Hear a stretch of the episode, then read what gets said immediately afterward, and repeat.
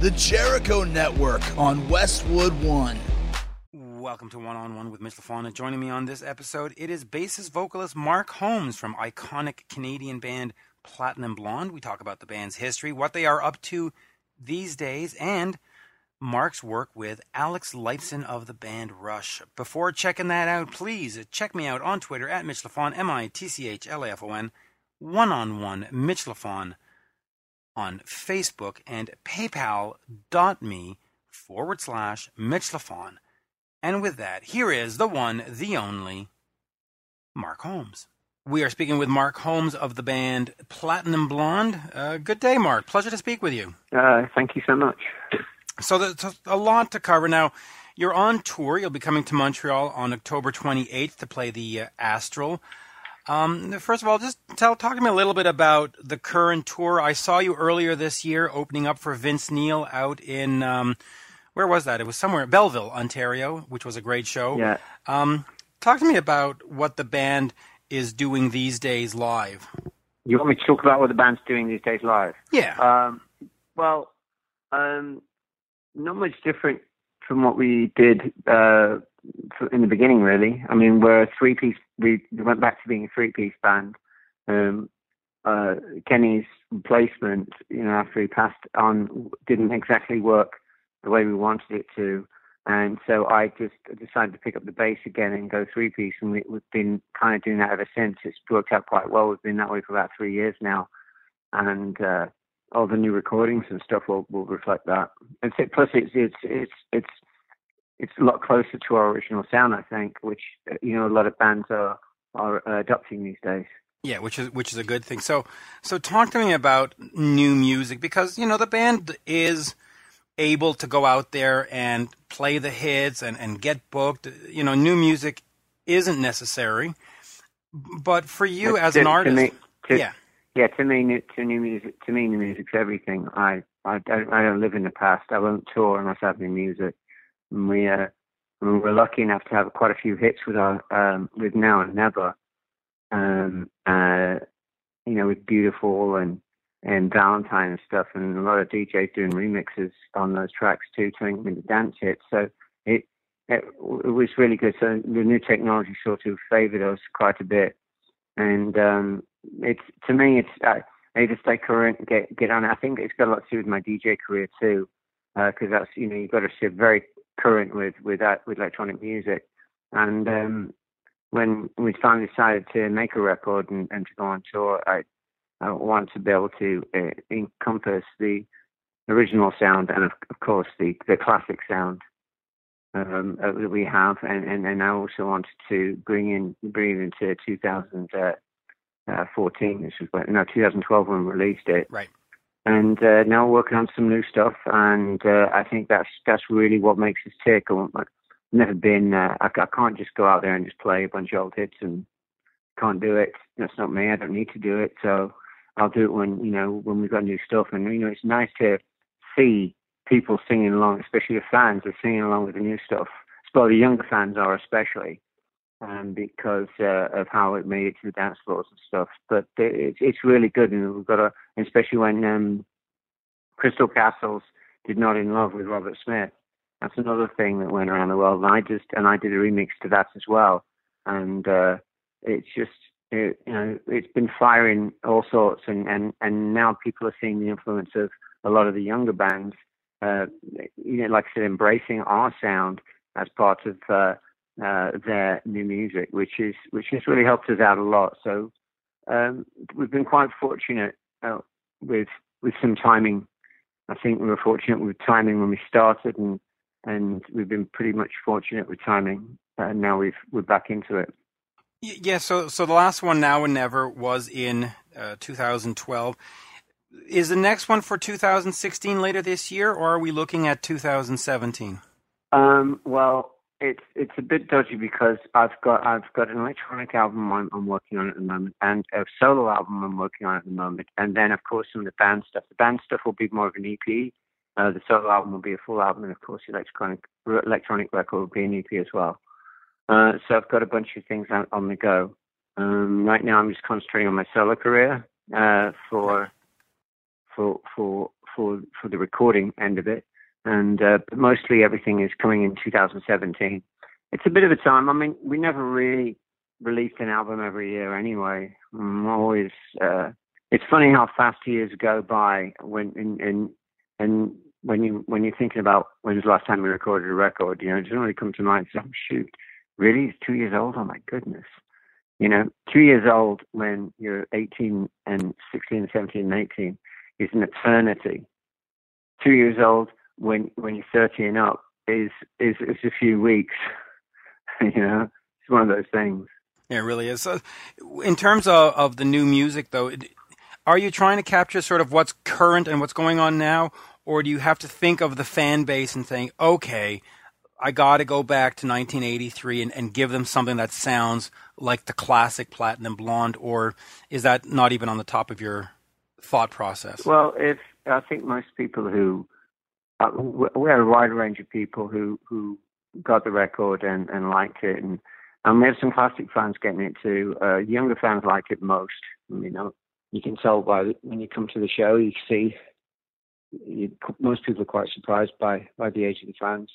And I think what it is is, is quite simple. Um, I, I embraced a sound from that that we created uh, for for for now and never, but it it has a lot of the influence of my electronic music influence as well, with uh, this just arrangements and sounds and stuff like that.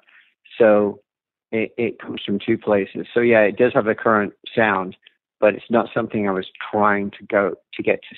You know, I, was, wasn't consciously trying to do this.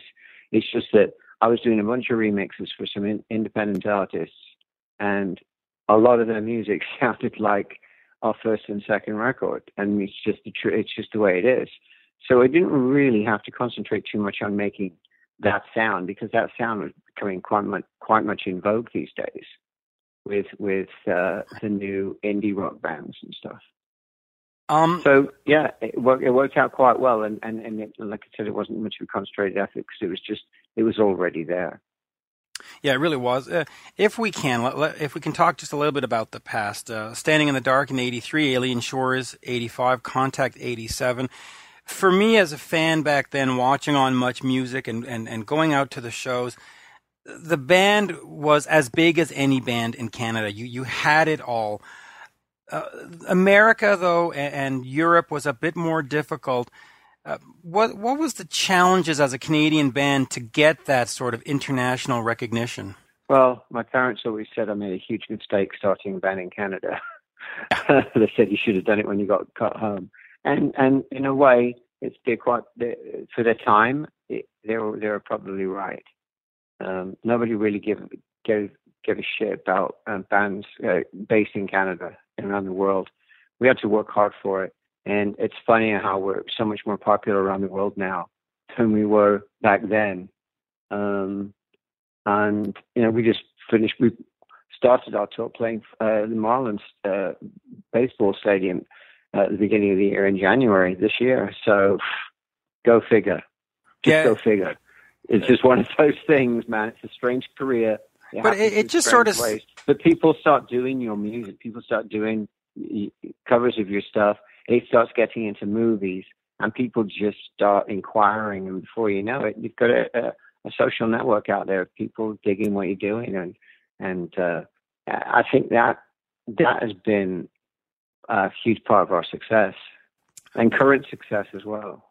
Were, did you ever get the impression though that the record companies, the Canadian record companies back then, sort of sandboxed you, so they they sort of kept you within Canada and really didn't want to expand you out? Because I mean, I've spoken to other no, be, no, because that they would have made so so much more money, and they did. I mean, we came in America at a time where that whole payola thing and Tommy Mottola and all that stuff that that big insanity was going on, and that was all happening with our record label, you know it was it was really really rough time for everyone, and things shit happens. You know, stuff just happens. We played everywhere we played in America was big, sold out, and just nuts. I mean, they all knew what was going on. I mean, it would have been a lot better if we were just starting now and, you know, being 17 and 18 years old, starting now and and getting a hit now because you see it all over the world.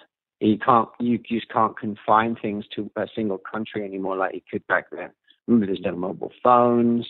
You saw what you saw on the telly, and that was it. Um, the, all the news was a day old when it when it came to print. So things When- were different. When, when it came to rock print, it was four months old, you know? Because, yeah. uh, but, but, but you know, and, and, and things, you know, I, I, I, I, spent a majority of my time back home. I mean, even throughout the whole Platinum Blonde that time, you know, because all my family's there. So I, I think that, you know, so I, I get exposed to a lot of things, and not just so. So sometimes people ask me about Canadian music, and and, and there's just stuff I haven't heard or I didn't know about, just because I've never really spent a huge amount of time uh, in Canada um, uh, throughout those ho- those whole all of those years. Um, let me move over here to um, Alien Shores. You you had Alex Lifeson of Rush come in and do two tracks, "Crying Over You" and "Holy Water." Fir- First of all, how did you come together with Alex? Uh, You know, where do you meet him? How does that connection take place? And then eventually, we'll get to the album number nine and, and the work he did on that. Oh, interesting. Okay. Um, well, uh, okay. Um, I think, if I remember correctly, I think Serge was playing golf with uh, with Alex, and Alex's son was a. No, no, no. This is how it worked out. Okay, we played Canada's Wonderland, and Alex's son Justin, who's probably one of my best friends now, strangely enough, was a big fan of the band. And so we suggested to come in and, and play some stuff on the record, you know, because at that time, um, Rush were just in a slight, not a slump, but just a transition. And they were still releasing records and everything, but the music scene and sound had changed so dramatically. And um, I think it sort of, you know, just showed that he is, you know, the, the relevance of, of a good guitar player playing a different style of music, you know. So so um, he came in uh, and he brought his son to the studio, and um, he uh, you know played. First, it was just for "Crying Over You" we were going to do, and then we put up another track, and he did and he did the other track as well, which is great, you know. And it's nice to have a different uh, idea and a different feel. And uh, Serge completely can play the, the solos too. You know, and when we do it live, it's pretty much identical. Um, but it was a great solo and it was a great time, and I remember it like it was yesterday. And uh, and it's just so funny how things work out. You know, I, just, I became such a good friend of his of his son after that, but not but not for some years after that. You know, many many years after that, Right. um, when I was doing some uh, songwriting for uh, for the Jeff Healey band.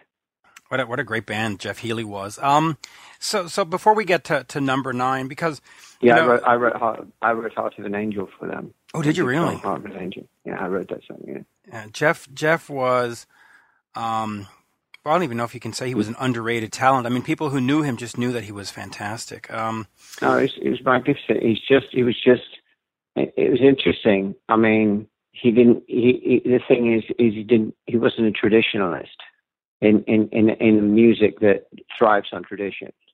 And that, that, I think that was the only, only, uh, thing anyone could say about him in who were, who was into that type of music. yeah, no, it's it's really um, the, the '90s, and I'll get over to, to number nine in a second here. But it appeared to me, and you correct me if I'm wrong, that you tried as much as possible to get away from the, the, the brand name Platinum Blonde. You, you released uh, Yeah Yeah Yeah as the Blondes. You, you you really didn't do much else, and then you came back and you did number nine. Uh, what was it about the name and and trying to rebrand yourself through the 90s? Isn't it funny? Um, I well, the business of music was so corrosive that I just wanted to distance myself from all of the insanity that took place. I mean, there was there was just so many things that I, I can't even get into now uh, that, that it made me quite jaded against the whole entire industry. I just I I just wanted I wanted to start from the beginning. I didn't want to leg up. I didn't want anything. So I kept everything. You know, did did did some more records and stuff, and and the amount of interest we got was was was tremendous until they found out, oh, it's the guy from Platinum Blonde, and all of a sudden the interest just died again. So I thought, oh, great. So what I have to do, I just, fuck it, I'll just reinvent myself.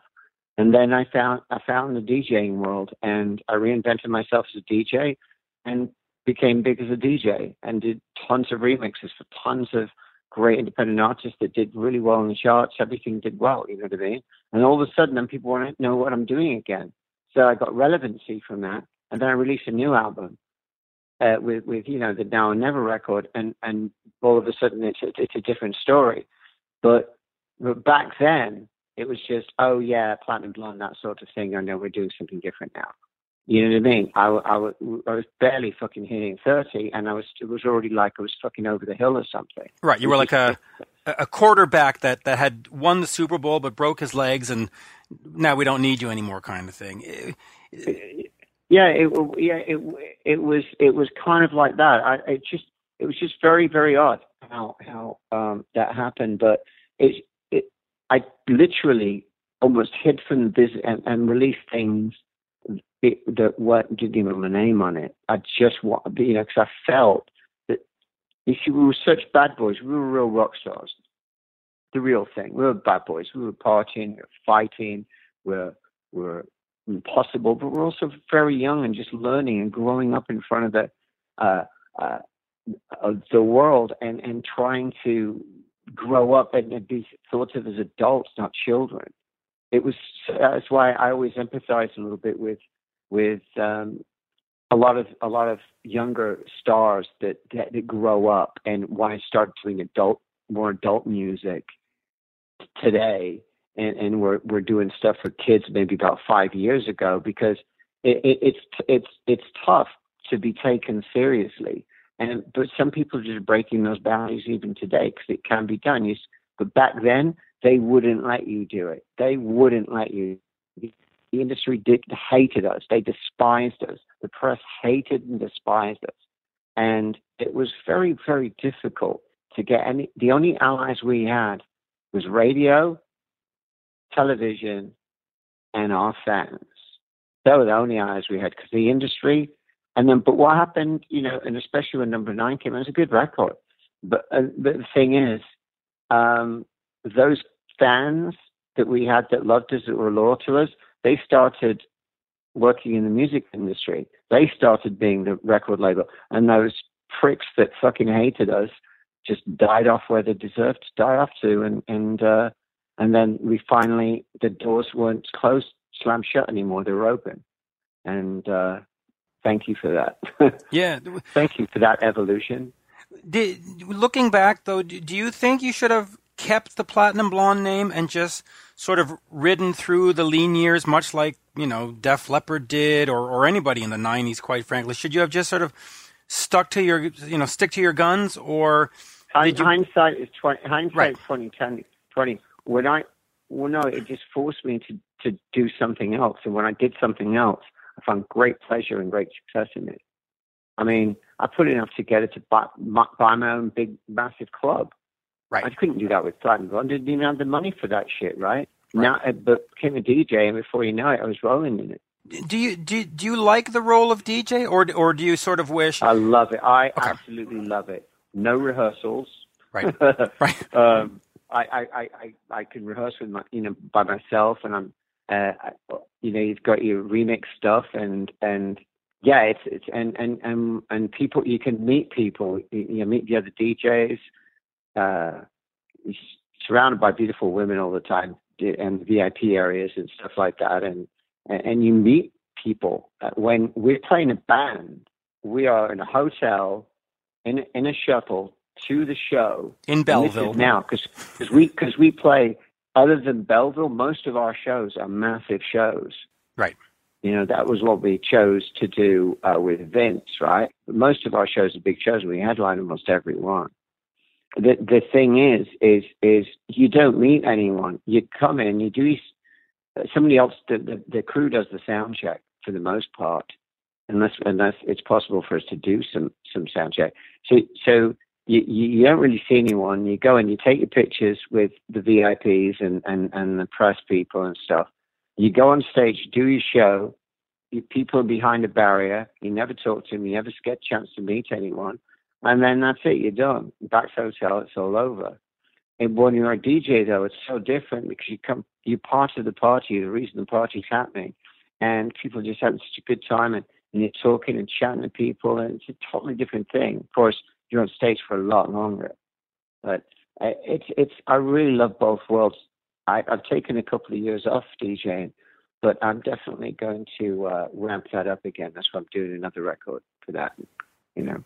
Yeah, I'm I'm looking forward to to that. Hopefully that'll that'll come through Montreal. So so let me ask you about number nine because that that album project, um, I don't want to say it confused me, but was it Platinum Blonde with two of the guys, and you couldn't use the name? Was it something completely different? Um, well, okay. Well, let let let's let's let's be to reality. I mean, obviously, Okay. I wrote most of the platinum. I, obviously I wrote most of the platinum Blonde songs. I'm Yes, a you guitar player, so I write so I write all the I write a lot of guitar parts. I like bass parts. I like drum parts. I like keyboard parts. So what I write will always be sort of really platinum blonde when you think about it.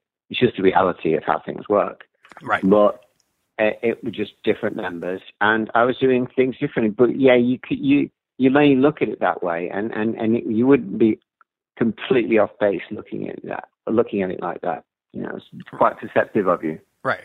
Well, thank you. And so, and then of course now you have Alex Lifeson. He comes in on the um, what song was it? Uh, My Time, and this this epic song, which is like ten minutes long, and he plays keyboards on it. Um, Yeah. How did that come about? I mean, here you have one of the Well, he was greatest. pretty, he was he was he was he, he mixed the re- he was mixing the record and producing uh, a bunch of the tracks on the record. It was a lot of people really loved this, and like I said, until the industry found out, oh, it's, it's actually Platinum Blonde but under a different name, and then all of a sudden we were rejected. The doors were slammed shut. It was really tough for us. I'm telling you, it was really tough. We were so hated. Canada hated us so much. It was so unbelievable. Not the people, right? The industry. The people who have, most of them are gone, which is great because all the new people came in and we found love again, which just shows to show you, you wait long enough and you will be loved again. yeah, it really but does. We had to wait, we had to, we had to wait so long for that to happen, and I and I, of course that's become important in another field where where the la- labels were all of a sudden sending me records to remix and paying me. You know what I mean? And, and then so now all of a sudden when I come out with something, now they pay attention. See, it's just the way it works. But I was smart. I just had to reinvent myself and um and move forward And, and and, and, which is something a lot of people don't do, and which is a reason so many. And I mean, so many people die at the age of 27 and aren't buried until they're 90. You know, that's just the way it is. They just stop progressing. They stop moving forward, and they stop becoming current. Me, if I want to work up until I draw my last breath, because that's just who I am, retirement or, or stop doing being creative. What on earth is that? That's as bad as growing up because that's what happens the moment you stop creating or stop being an artist. You just you grow up and you know all of a sudden you're stuck as shit. And that's just the reality of it. Yeah, it really is. Now, now you did mention the solo album. How is that different in terms of the voice, n- not your singing voice, but the the voice of the message of the songs, compared to what a Platinum Blonde album would be? Because, as you did mention, you do write most of the songs. So why not just say? Well, you know what it is. Yeah. I, I can say I can you why different right away because I don't have to make sure that it's a platinum blonde song when we play it live. I don't have to manipulate the guitar parts to, to sound a certain way, so we've got that that classic platinum blonde sound. So when we play a song live, it, I don't have to think about any of that stuff. I just work with the producers and stuff, and and and and do these songs however we want to do them. That's the difference about doing a solo record.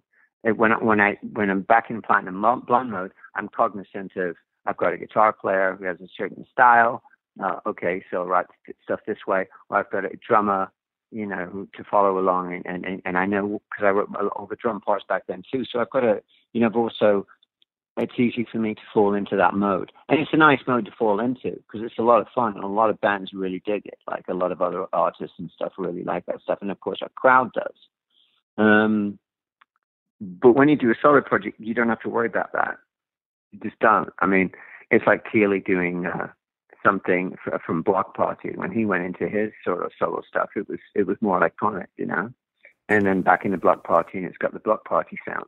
So I just I just need I just need that that um, that outlet. You know, the the, param- the parameters to sort of be expanded quite a bit more, so I can just get out and do more things. Okay, because I mean, because I do look at an artist like Madonna or like U2 that can push the boundaries but stay within the brand. And so for Platinum Blonde, for you, you like so to that's keep. basically what we do. We, we we push the boundaries, hopefully, Okay. but stay within the brand. Okay. But when I'm doing a solo project, I, I'm going to push the boundaries and and not stay within the brand. Okay, fair enough. Now, Yeah, the, but but the brand will be my voice anyway.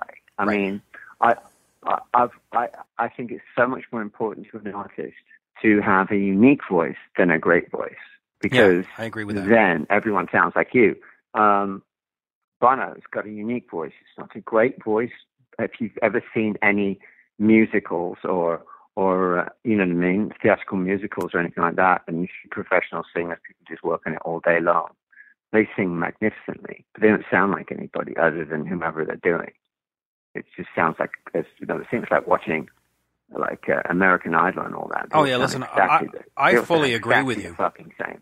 Yeah, I- Okay, so so Bono wouldn't have won an American Idol, but he's going to sell millions and millions of records and fill stadiums because that's just the way it is.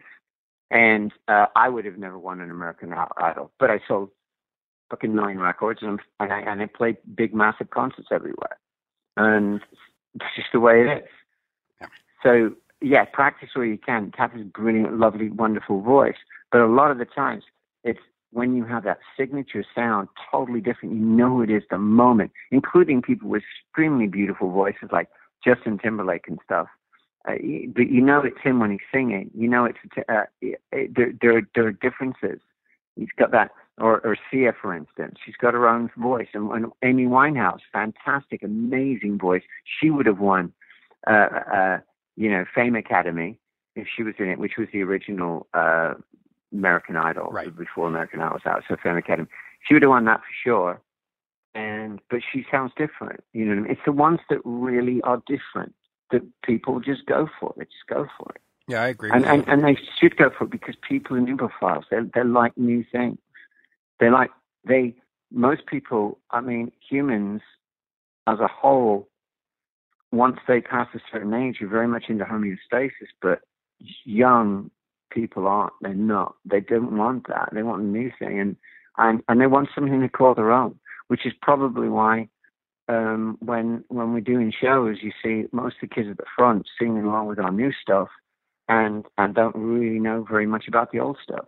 It's, it is weird because then you got all the other fans singing along with the old stuff, and can't maybe somebody knows the new stuff. You know, there are a lot of fans out there. I can't say that 'cause there are, but you know, there's a few people dumbfounded, going, "Oh, I don't know that one," but sing along with it anyway. Because some of it is just so repetitive, it's catchy, and there you go. Like Valentine, not a lot of people saw that on on different shows and stuff, and of course, uh, you know, the the the the, the video is supposed to look like a B movie uh, zombie film, and, and a lot of people, and so a lot of different sites and horror movie genre people pick that up as well. So it's funny how you get across to people, but the reality is, um, you want to play the big clubs, the big places, and and and, and to make a statement. Then the, the the best the best possible chance of doing that is that you don't sound like anyone else. Yeah, and, and that's that's an important thing now. And and I'll just finish on this. Uh, the album "Standing in the Dark" was important to me growing up because you know, uh, 1983. I was what 15. It, it was it was it was that you know it was the album at the time. Uh, Yeah. Looking back for you, uh, what does that album mean in terms of personally, uh, career wise, song wise? Is it well, just we started. We, st- we we were we, we were contracted originally to do. I mean, we were we were the fir- one of the first indie bands. Basically, we recorded by ourselves and then uh, sold it to a record label. And we're always recording like as an as an independent artist, even though we had the big labels and we were so big and famous. We're kind of we're an indie band, and and but that's how far we could go. We were always still pushing the edge back then on how things were done as well. Uh, but that album there, that being that was our first full album. Right? That was our first. We, we you know we had the six songs from the the the, um, the EP on there as well, for the most part, and we and then we had the, uh, a new four four more four or five more songs, and um, that solidified our sound. We basically were just recording music so we could maybe play clubs with our own music. That's really the only reason we did it. I mean, we wanted to play our own stuff. And before that, we were we were, we were a three piece band, so we needed to play places, and, um, and we started playing colleges and universities, doing a police tri- tribute. We were very good at it, but we'd also throw in our, on our, our own music as well, and people still dug it. And then we finally got so that's how we made our money. And we finally got a producer and stuff, and a manager found a producer, and, and, and then we started moving forward from there. And, and and all of the stuff worked out well. It was, it was pretty exciting and and that's what that album means, you know. I met David Tickle, our, our producer, and and and and I, and I got my first taste of of people disagreeing with me on on my on my arrangements, but then I, me looking at the arrangements and, and realizing, oh, that's correct. I learned a lot from from making that record. Because if, if, you notice, the next record I produced right. was Eddie Orford. And and so and David Tickle is a is one of the greatest. You know, he he's done uh, stuff with Blondie, U2, Prince, Gowan. I mean, he's you got you got one of the top notch ones right there, right off the the bat. Split Enz, of course, also. Um, yeah, and then you produced yeah. Alien Shores. Uh, to talk to me about about t- taking that on is that is that a danger for an artist? I mean, do do you sometimes need a set of outside ears or to step away from the music because can you not get too no. close to it? Uh, yeah, I, I found I find I get a little too close to it now, but back then, no. Um, I seemed like what I was doing. I mean, I wrote uh, "Crying Over You." I was I was actually going to send that to, to Madonna. I thought it was more of a Madonna type of track, and I wanted to meet her anyway because I was a little bit, you know, enamored by her. And um, but when the label heard the song by mistake, they just went nuts, and they said, "No, this the song has a hook you can hang a winter coat on. You, just you got to stay stay a platinum blonde song, which I disagree with. I didn't want to release as a platinum blonde song. I didn't want a song like that to become our albatross, become so big, which it did, that it defined us, and, and but not from the first album. It defines it from the second record. People over time have loved the first record a lot but that second record was so big, and because of you know, crying over you was like it was it was a million selling single alone. The single alone sold over a million. I mean that's fucking crazy. And just in just in Canada alone. And we did okay in the States with that one too, in the UK and other places, but just in Canada alone, it was nuts.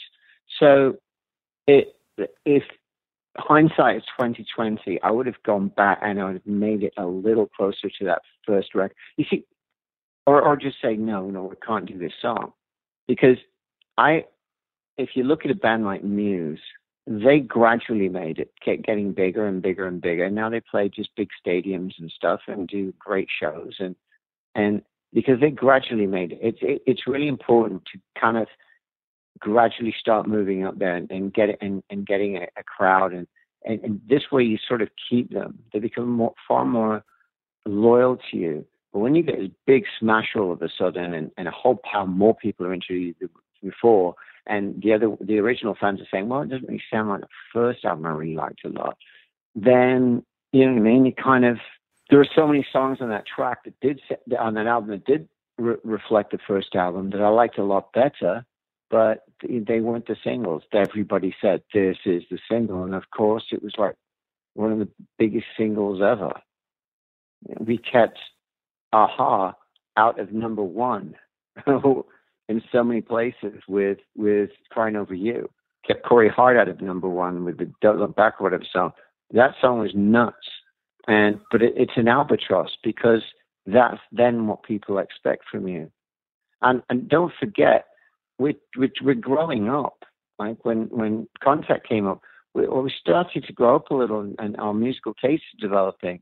And there, that's when you need the true perspective because you need to say, hang on, I'm moving a little too far forward here, and it's too quick for the fans to catch on to, and that's a huge mistake. But when you when you say to people, "Oh, it was only two and a half times platinum," the uh, contact was only two and a half times platinum, just shocked.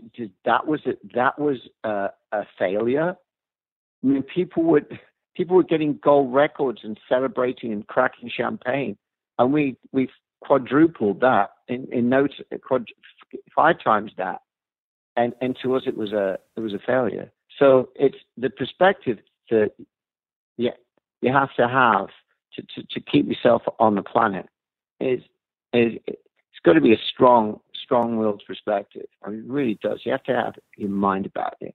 And with so many people pulling as well by pulling out, so many people having so much money into this thing, and it becoming such a big money machine that the center was completely lost.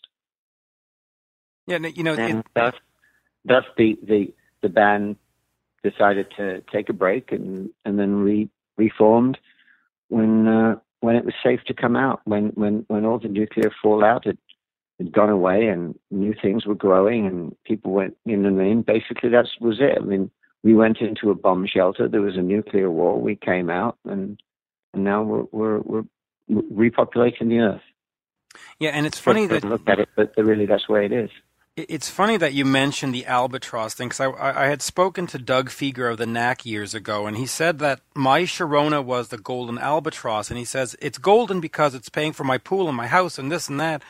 But at the same time, every song he wrote afterwards, people would say, "Eh, that's nice, but it's not my Sharona. Go try again." And he became just I don't want to say despondent, but it was frustrating. Did did you encounter that same frustration with crying over you? Did people after that say, "Yeah, no, that's great," no, but because because we we released uh, uh, Situation Critical, and that sold uh, a million singles as well, just singles, you know, and that became a top ten hit. It wasn't as big as as Crying Over You, but it was enough to say, "Oh, this is the next one." And then, of course, uh, somebody somewhere was really big, and that was bigger in America too, and and all over the world. And that that sort of so we had a lot of hits off that record. You know, we always had each record we released, we always had about ten top tens, and I mean, oh, sorry, four top tens. So it kind of moved forward. Even when we released Contact, we still had top tens out of that record. It's just that that things at, at that time were starting to go a bit funny. There's too many people dragging us this way and that way. Bands maturing a little bit, growing up, liking have different interests, and we couldn't keep it together. And and it's a shame, but there was some personality clashes that just just were just too difficult to deal with at our state of maturity and, and yeah, uh, oh, too too hard to overcome. Was it a good decision at that time though to move to four players? Should should the band really have just stayed three and that that was the core? Because like you said at, earlier in this interview, that's the sound, and you got back to playing bass, and and that's what the band is. Should you have just seen that and and, and stayed with that all the way through? Uh, yes and no. Um, I think at that time the frontman angle was extreme was was was a, a really important to how actually big we became. Uh, we just became really big, and, and, and being a frontman and, and having that freedom really uh, really added to that. I believe quite a bit. So no, I don't think we should have. But when Ken- Kenny passed away, having someone else there just didn't feel right, and and they were going through some some problems and issues that I thought that I don't want to go. I don't have to do with anymore. I don't want to have the drinking and drug thing anymore. I'm done with that. And uh, and so we decided to go back to three piece and uh, and keep things uh, moving. And also, it's it's fun for me. And people really like three piece stuff because remember, there's a lot of people out there that didn't know us as as as that. Our our even our 2012 record was released as a four piece. So it's a surprise when people see just three people out there still. Yeah. You know, that four piece was was so much bigger than when we were three piece. Yeah, and, and I don't know if this means anything to you, but I prefer the band as a three piece. You know, I, I was back then, you know, with uh, Standing in the Dark, and, and, and that's what I got used to. That was the visual I got used to. And I always watched, you know, the Much Music concert, and I saw the four piece, and it just, it just never registered. And, uh, uh, you know, uh, you got to love Kenny and stuff. Uh, you know, God bless him, but uh, you know, I, I, like I like the formation now. I like what I saw in Belleville this summer. It was just it was fantastic. It, it, the band sounded tight, the okay. music sounded tight, and I'm very much looking forward to the October 28th show in uh, Montreal. You're you're playing on the same night as Lita Ford, so it's going to be a double double for me that night. So I can't wait. Uh, yeah, it was. It's our first concert, actual concert in Montreal in probably about 15 years or something, maybe more. Uh, yeah, I'm we trying to think. We haven't been to, we haven't been to Montreal in a very, very, very long time. Uh, Uh, sad, I know, but I saw you in a in a bar here with Honeymoon Suite, and that God, must be going back to 98, 99, No. 2001. I Some- mean, something like that. Yeah, yeah, long, long time ago. Great pleasure, long it's been. great pleasure speaking with you today, Mark. And uh, thank you, thank you for all the all the memories over the years. Thank you for that great show this summer, and uh, it was an absolute pleasure uh, pleasure talking to you today. Thank you so much, mate. I'll Cheers. see you at the show. Yeah, absolutely. Bye bye. Bye bye now. And there you have it, folks. My interview with Mark Holmes of iconic Canadian band Platinum Blonde. Please check me out on Twitter at Mitch Lafon, M I T C H L A F O N, one on one Mitch Lafon on Facebook, and paypal.me forward slash Mitch Lafon, should you care to support the podcast. Thank you for listening. Thank you to Mark, and bye for now. Oh my.